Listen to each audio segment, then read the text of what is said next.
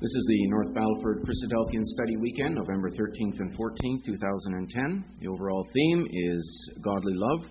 Our speaker is Brother Ken Stiles, and today is Class 4, and the subtitle is The Power of Godly Love. Our reading was 1 Samuel 25. Brother Ken.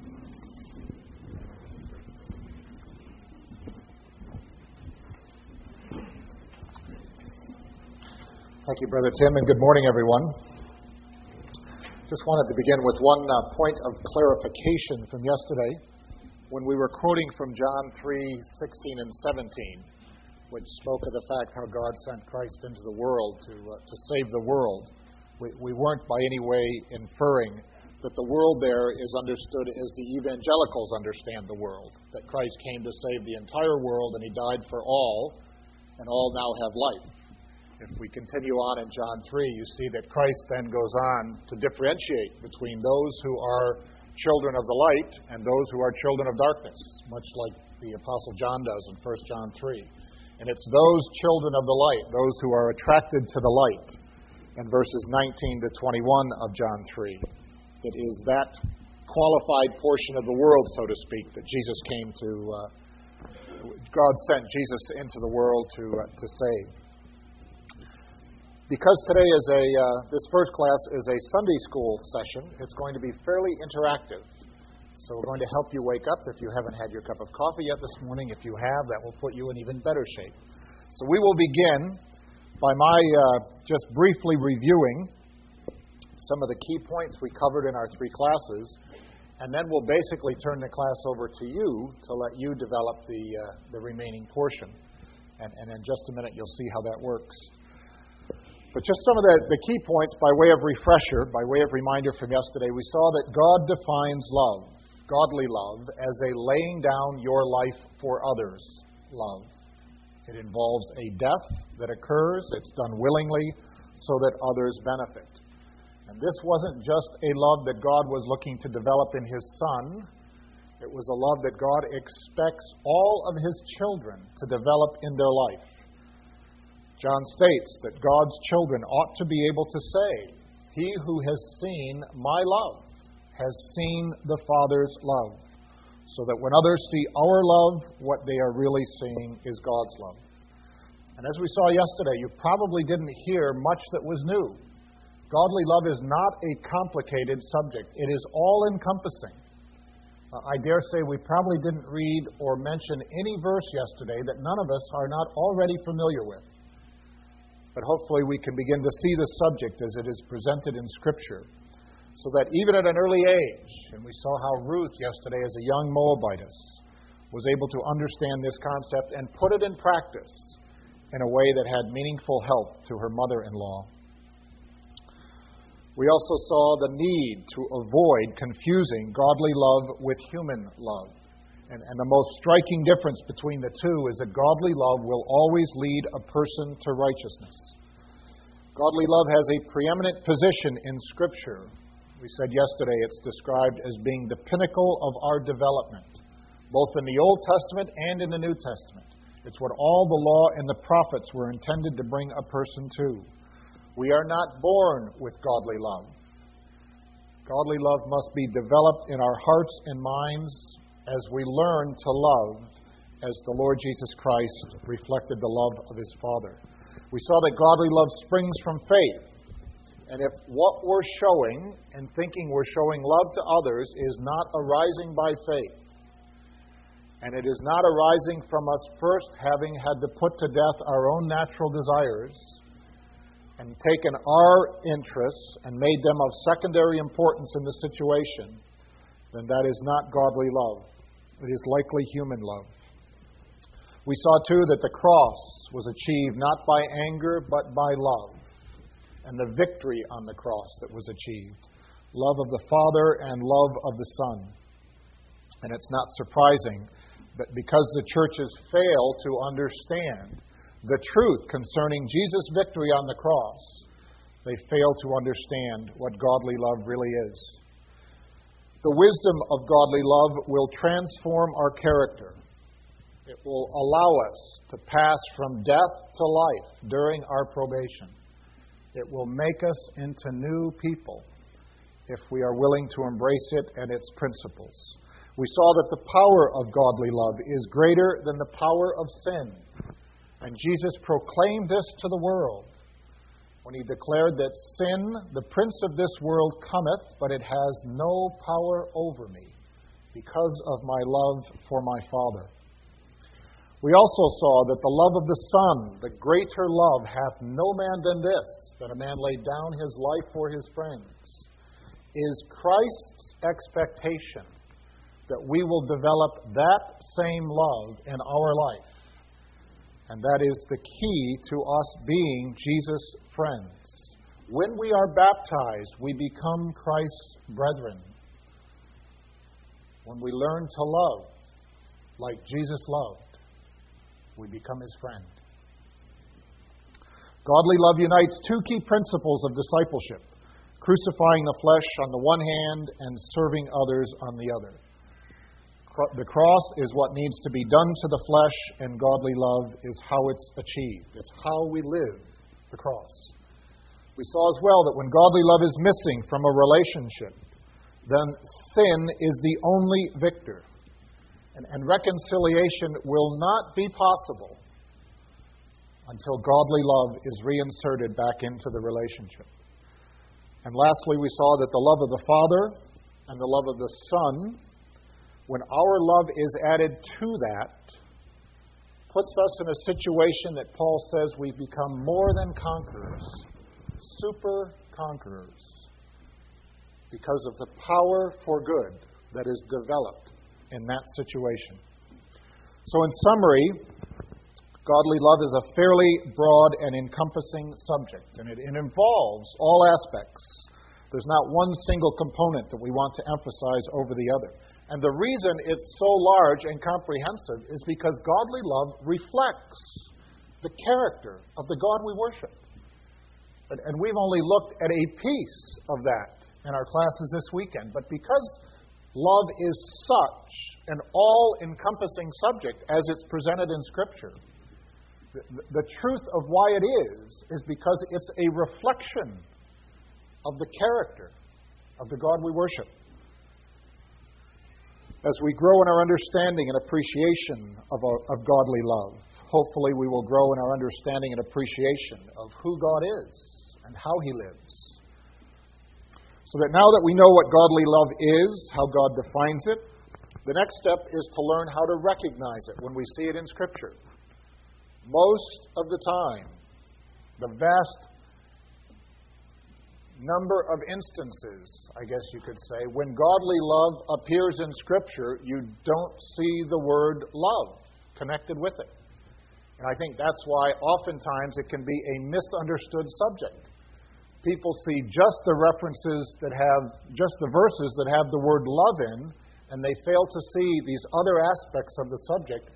And therefore, when it exists in the lives of faithful men and women in the Old Testament, it, it's not necessarily recognized for what it is.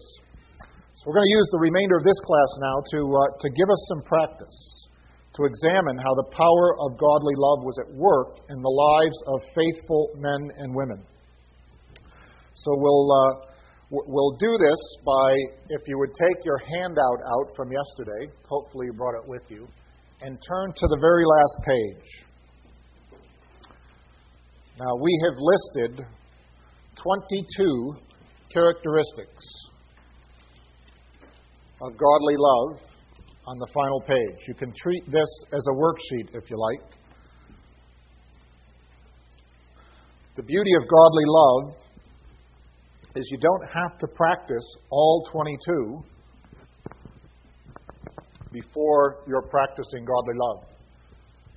Really, when we begin to reflect any of the 22 listed on the handout and any of the others contained in Scripture, we are beginning to show godly love in our life.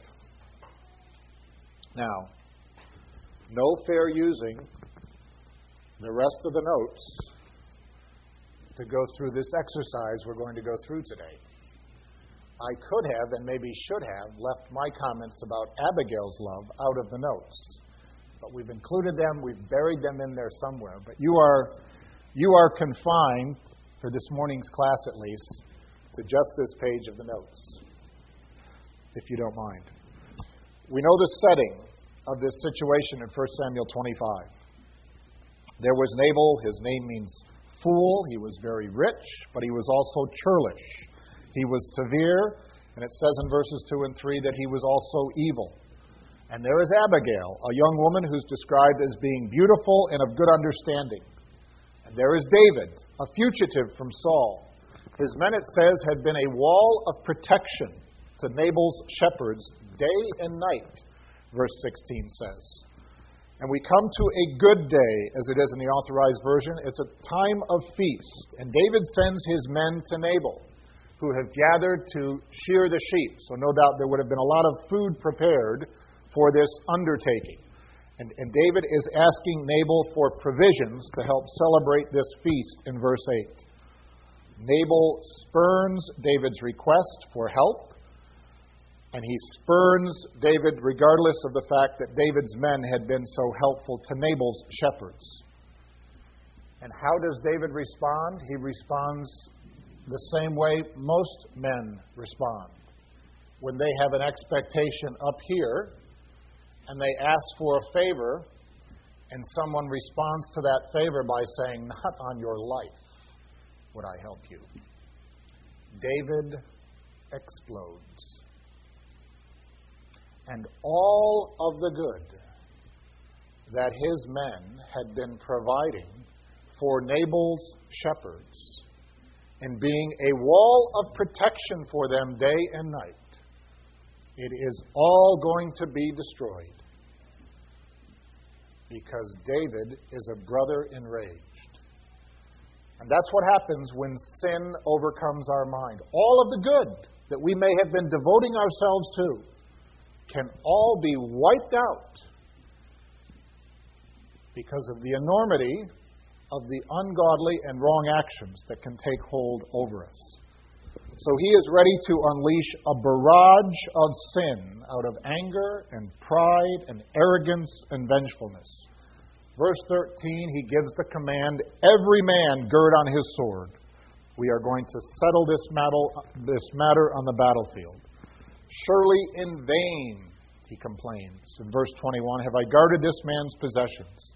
Nothing was missed. He has returned evil for good. God do so to David and more also, if by morning I leave as many as one male alive. Such was his declaration to his men. Armed they become, and off they go. This is a brother who is now overcome by sin. He is enraged. He is on the wrong side of righteousness. And along comes Abigail. And what does she do? She brings godly love into this situation. So your assignment is now to identify which of those 22 characteristics listed on the back page that we see manifested in the actions of Abigail in the account in 1 Samuel 25. So the floor is now open for your comments. Number seven, she gives to the need whatever it might be. And how would someone explain that? How, in this case, did she give to the need whatever it might be? I think you're absolutely correct, but Verse 18. Go ahead.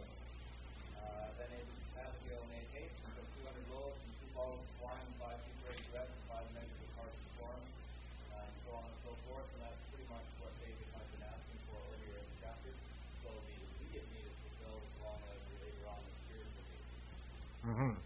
So she li- listens to what David had been ask, asking for and denied. And she says, the first thing we have to do is get that ready. Is that all she gives? Yes.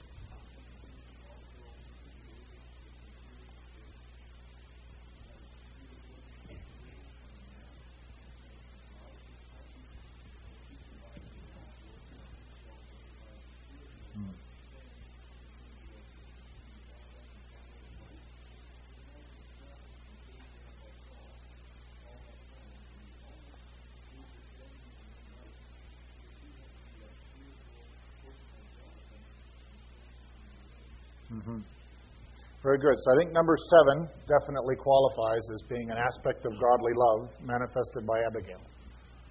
There's at least 18 more. So where are the next ones? Yes, in the back, and then we'll come up here in the far back.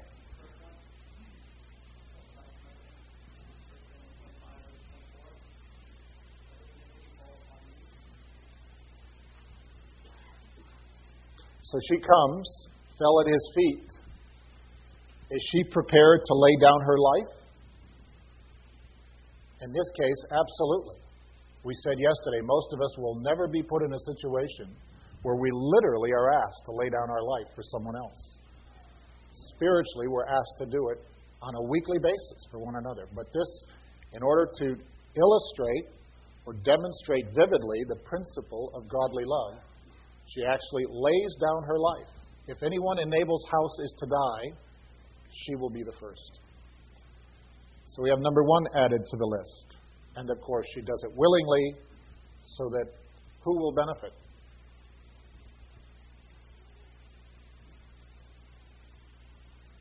Who benefits by Abigail's actions in this chapter?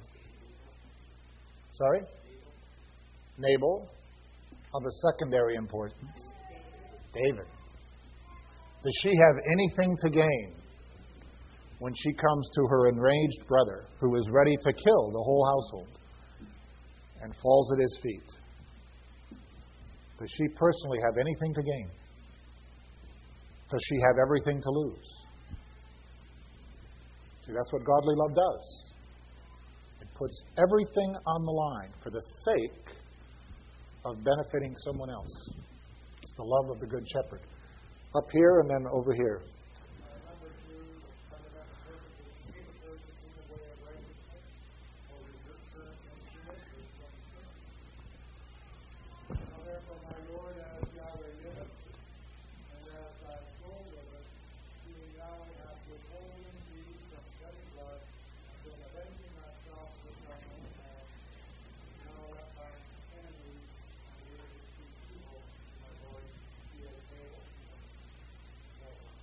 Right. So do you see how David's on the wrong side of righteousness? Abigail brings her love into the situation with the hope that she can return him back to righteousness. And she does because of David's response. Okay, so we have uh, one, we have two, we have seven. What's next? Did I miss one yet or no? Yes, and then we'll come back here. Sorry. We have uh, number 10. Bless him as a servant, though he's uh, uh, not really a worthy master at this point in his, in his uh, rage. He comes to him, and in verse 25, he's calling him Lord. Verse 24 as well, he says, uh, Upon me, my Lord. And I think previously as well, he had uh, come to him in, uh, in a servant role as opposed to uh, a nagging or complaining or uh, That's right. She doesn't come and say, David, you're a fool. You're about to give up all that God is working for in your life, and you keep this up, and we'll probably have to get rid of you. Rethink what you're doing, David, because you're on the wrong track. And you better listen to me, because I've got God on my side. And your actions are just pitiful. What kind of example are you setting for the rest of us? That's not her approach at all. She doesn't come as the master, she comes as a servant. And I think her words are genuine She's, when she says, Let this iniquity be upon me. If I had known you were asking for the food and the provisions, I would have made it available to you. So I don't think she is disingenuous when she says, Look, I have contributed to your rage. Let the iniquity that has caused your rage be on me. Yes, Brother Nick, I think, and then in the back. And what number would that connect with?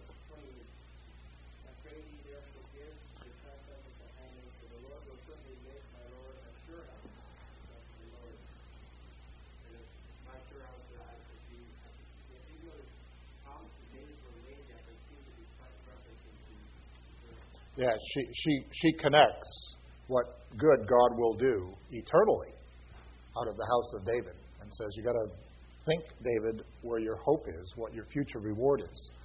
So I, I think uh, on that basis, that is correct for number five. Another one. Yes? Now, how is the whole chapter? That, that's very encouraging, but we need a little more specificity because there may be one or two of us sitting here saying, I don't see it.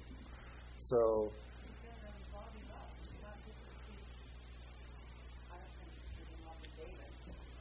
right? Yeah, she's not coming to look for a husband. she's coming to save somebody's life, and it isn't hers. What would human love look like in this situation? Remember? Sorry? Right. Remember, human love has a reciprocating expectation. You do for me, I'll do for you. Like, can we make a deal here? Look, I know you're upset, but can we make a deal? You know, can you reconsider, and I'll try to up the ante, and we can work this out. Yeah, we'll, we'll barter our way through this. That is not how godly love functions. Godly love lays down your life to save someone who is about to lose theirs spiritually. So I think you're absolutely correct. You, you see lots of examples in the chapter of this being a case of, of godly love and not human love. Okay, in the far back. So we have 15 added to our list. Number 11.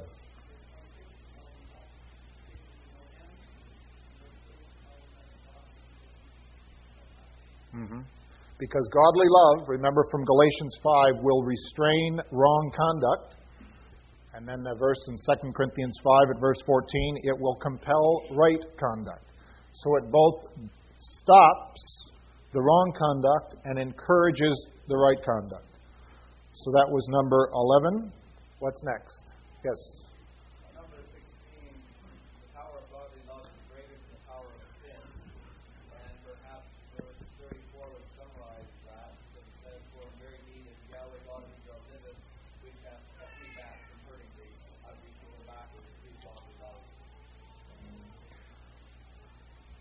That's correct. So her love had helped rescue David from the evil that, uh, I'm sorry, that was number 16. It had helped rescue David from the evil that he was about to embark upon and the evil that the house of David was now going to have become burdened with. He hasn't yet taken the throne, and this clearly a black mark, so to speak, spiritually on his past and on his character will be a very difficult situation to a, a burden that will be added.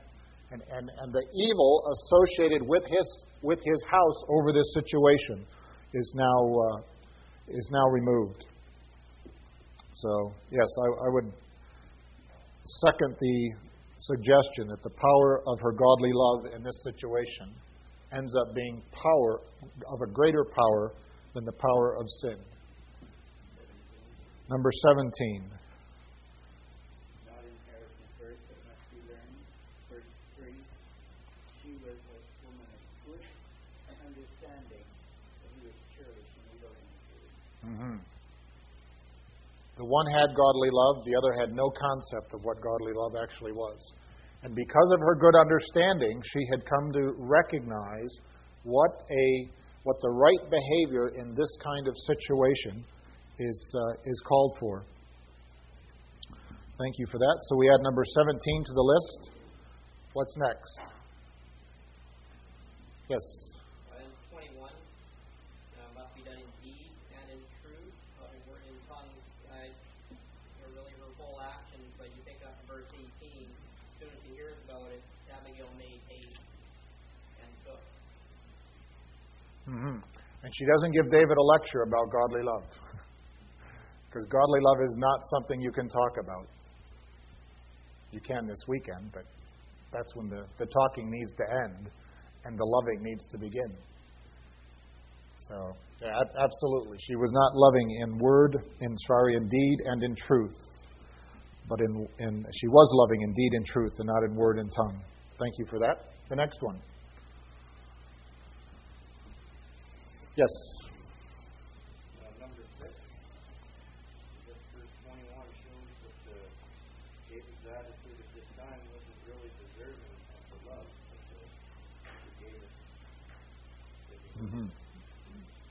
Yeah, if anyone doesn't deserve love in this situation, it is a man armed with 400 soldiers behind him who are coming to slay you all. So, in no way had he earned or deserved the love that she infuses into the events of that day. But he most desperately needed it. Thank you for that. Yeah, next one, Brother Nick.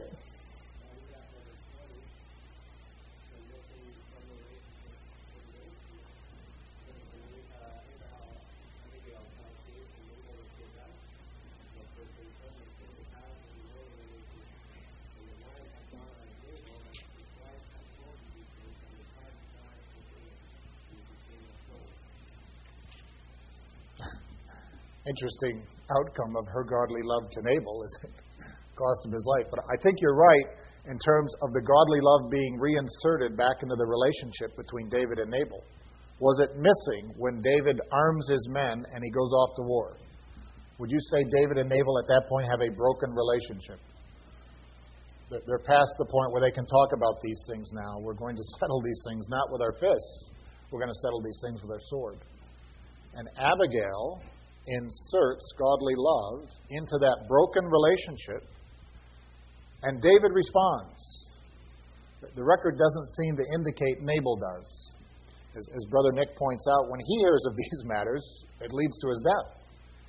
But at least David, when godly love is reinserted into his broken relationship, he responds. And, and sometimes when there is a broken relationship between two people and godly love is reinserted, you can't guarantee both people or both parties will embrace it. All you can do is embrace it yourself. And you do it by faith. Certainly Abigail did, and she had no control over what was going to happen at the end of the chapter. Anybody think that when she went out that day, she had thought through in her mind, okay, I'm going to go to David, I'm going to resolve this, I'm going to go home, Nabal's going to die, and I'm going to become the future wife of David? no, she didn't know that. And we don't know that with a godly love. All we know is this is what the situation is, and this is what I need to do. And I will do it by faith. So I kind of scratched in number four as well. Trusting that God will bless my efforts in however He sees in His wisdom that it is right to bless them. And I will leave the matter with Him. But I will do what I can in this broken relationship to help restore it. So we gave you one by mistake. But thanks for that last one. Next one.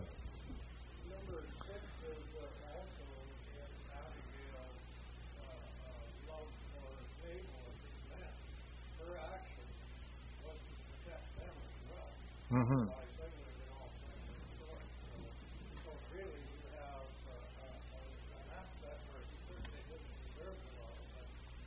Yeah. That's what I love about talking about these things. You see insights that you've never seen before. I think you're absolutely correct. Her godly love that day is saving all kinds of lives. she's saving David's life spiritually, and she's saving the household of Nabal and all his men. Absolutely. Thank you for that.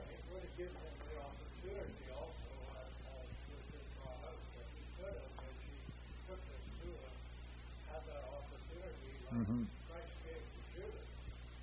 That's right. Yeah.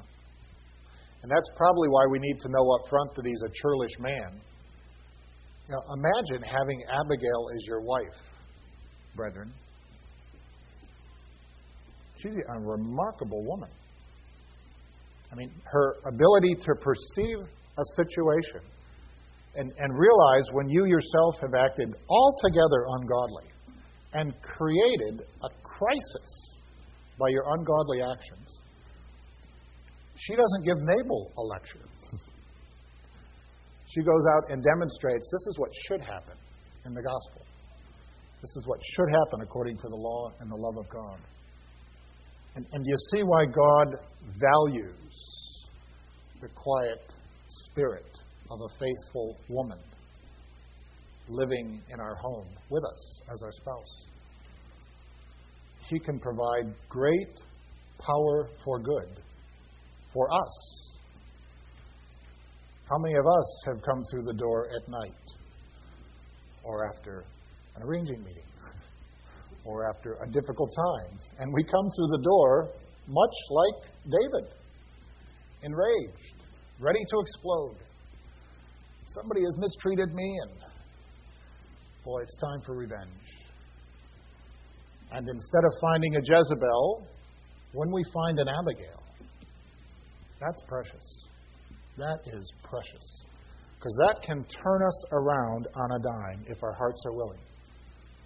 And that is a spiritual resource in our home that we want to do all we can to protect and to nourish and to cherish. Because we need that kind of spirit in our home and in our life when we are given to the kind of explosion that we see happening in David's life in this situation. So thanks for that. What's next? Yes, and then back over. I'm sorry, over here, and then we'll go that way. Yeah. Brother Joey?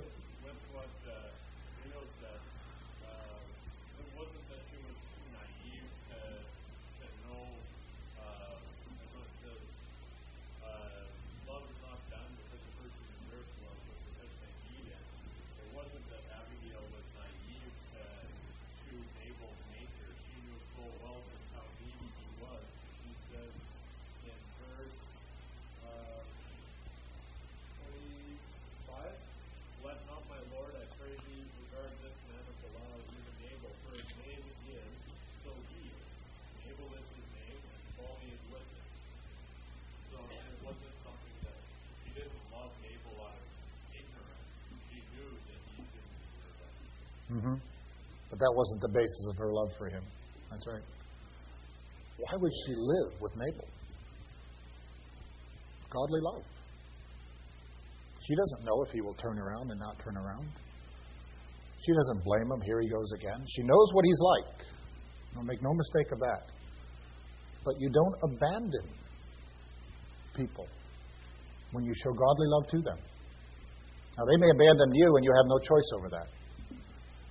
Thanks. That's a thanks for that insight. Uh, I think we had one here and then one there.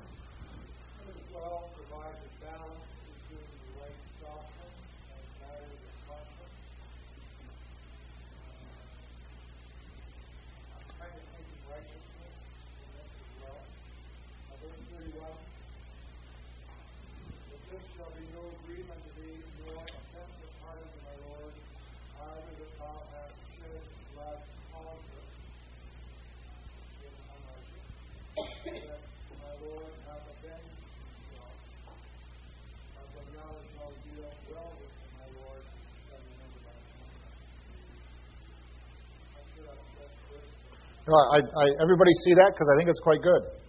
Verse 31 Is David, in his conduct, violating the principles of God?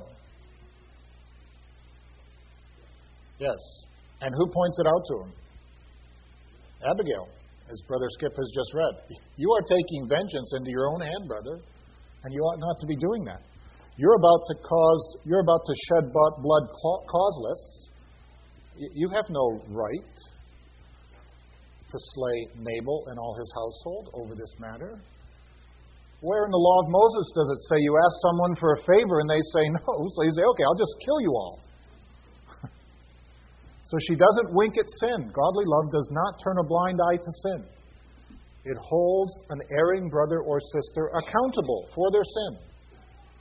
Because if we don't, and we just let that sin continue, how are they ever going to reach the point of salvation? How is that bringing or returning a person to righteousness if we see the sin in their life and we just say, well, somebody else will deal with it?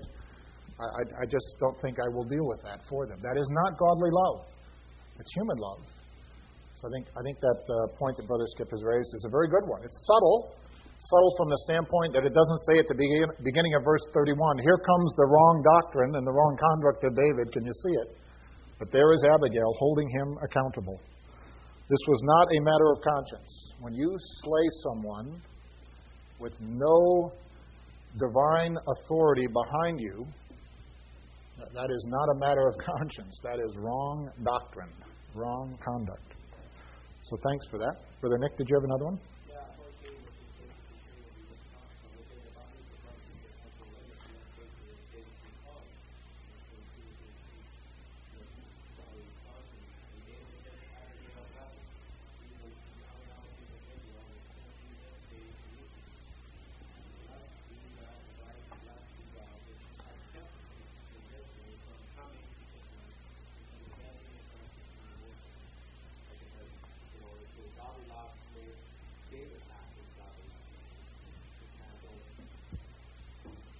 That's correct. That was number 14. Thank you. Could a person have loved David with more love than Abigail loved David that day?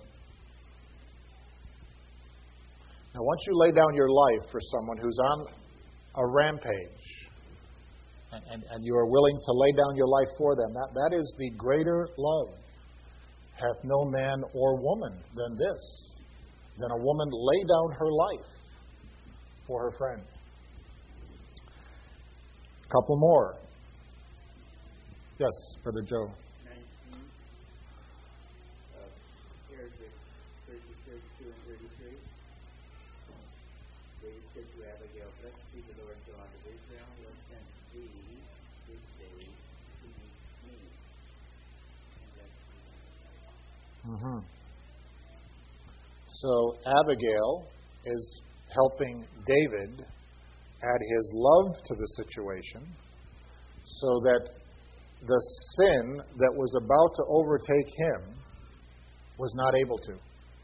And in Abigail's case, she is adding her love to the love of the Father, the love of the Son, which was yet to be manifest, but which was coming. And the power in her life that day proved to be an unconquerable power. There was nothing that was going to keep her from the love of God.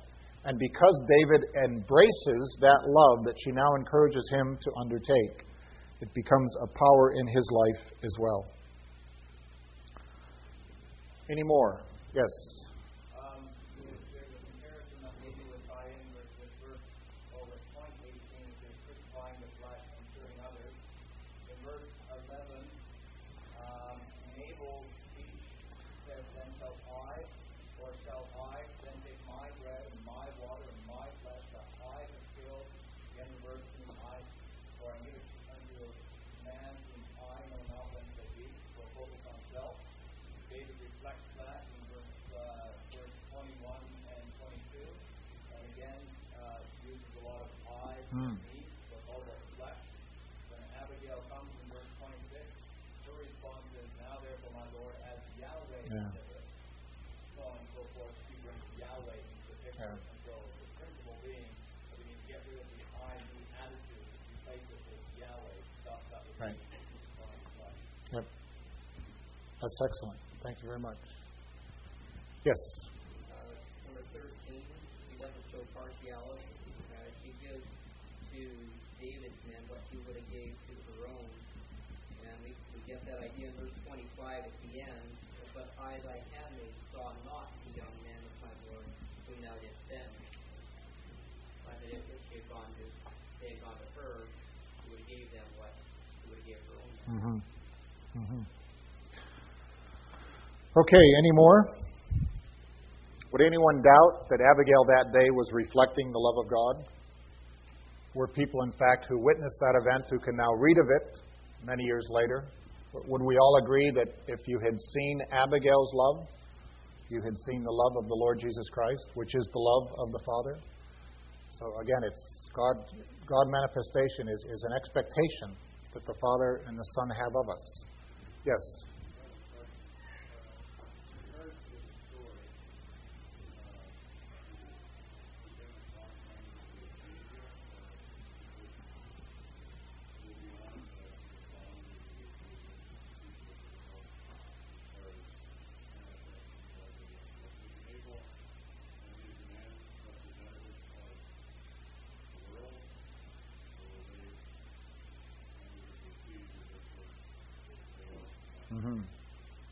What do you think?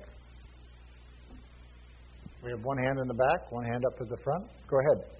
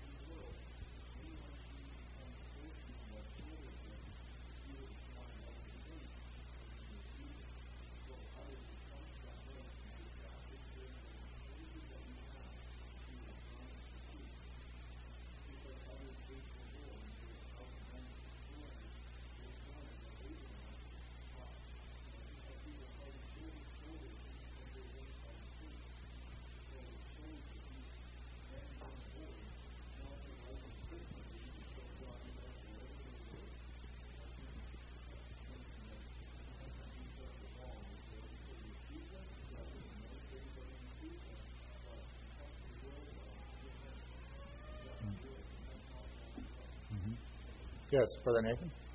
Uh, I guess one of the things to note is that Nabal is that we're a lost sheep of the house of Israel here. The story specifically proves a lost sheep of the house of Israel. It's not based in the story it's a Moabite or a Hittite. Not to say that we shouldn't be harmed to them, but it just puts the emphasis in this story on the house of Israel. Yes, two in the back, one in the far back, and one a little bit closer than the far back.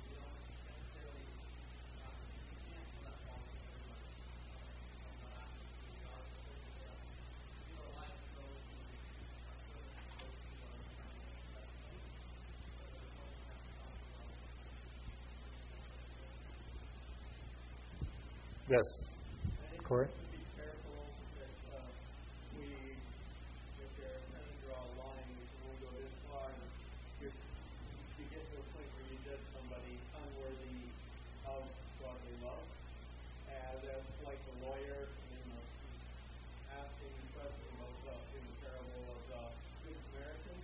He goes, "Well, who's my neighbor? You know me." And uh, Jesus made it a Samaritan, which was absolutely hated, despised, the worst scum of the earth as far as a Jewish lawyer was concerned.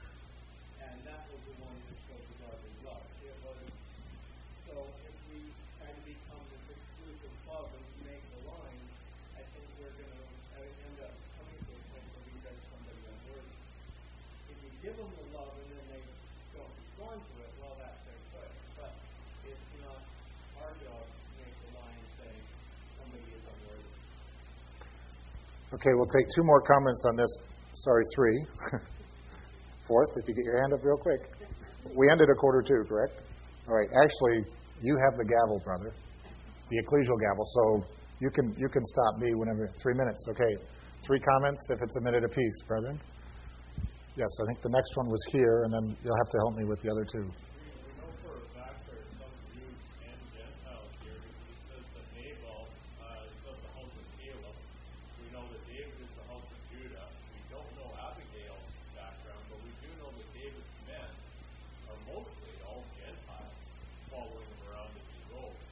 So Abigail is extending her love to both David, who's of the seed of Judah, and also to all the men that are with him following that have now been led astray by what would seem to be their faithful recording brother, who's taken them down the path of rage, and they, in fact, have been the beneficiaries uh, of this wise woman in the ecclesia's advice and kindness, uh, when before they split the fall with their leader. Mm-hmm. So in her case, she had unknowingly, perhaps even, extended her love to the Gentiles that were under David. Uh,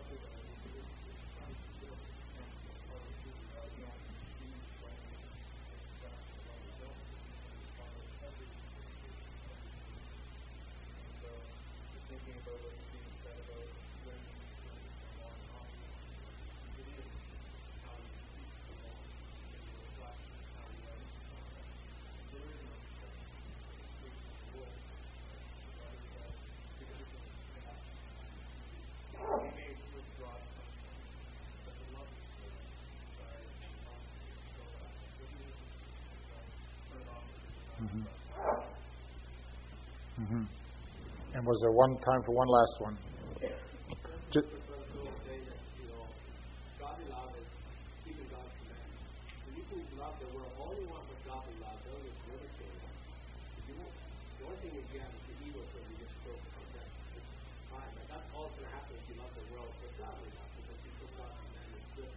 Right. Yeah, when he says, and, and I sense we've gotten into a subject that will take more time to discuss, and you'll have to carry this on to an ecclesial meeting at some point, a, a Bible class or whatever. But in my mind, when Jesus says to love your enemies, love your enemies with godly love. You know, I, I, I think sometimes we can have enemies within the ecclesia, hopefully not too many. But certainly we can have enemies without the ecclesia. And, and, and I have not come across in the subject yet where we are encouraged to differentiate in how we show our godly love. Because uh, on the way home today, if we see a car in the ditch, you know, what, what are we going to do? And, and I think that's what godly love compels us to do. We don't first find out who it is and then decide if we're going to help the individual. It, it, it is helpful. It's in, done in, to encourage that person Hopefully, if it is a Gentile, so to speak, we can share with them what we've been doing and why we do it and all of that and, and open the door to them. But uh, I don't think we want to drive past them because of, uh, of who they are or who they're not. But, but I sense that one will need a little more discussion. It's beyond our time. Thanks very much for your, uh, your comments and for your contributions. And thanks for your patience, Brother Tim.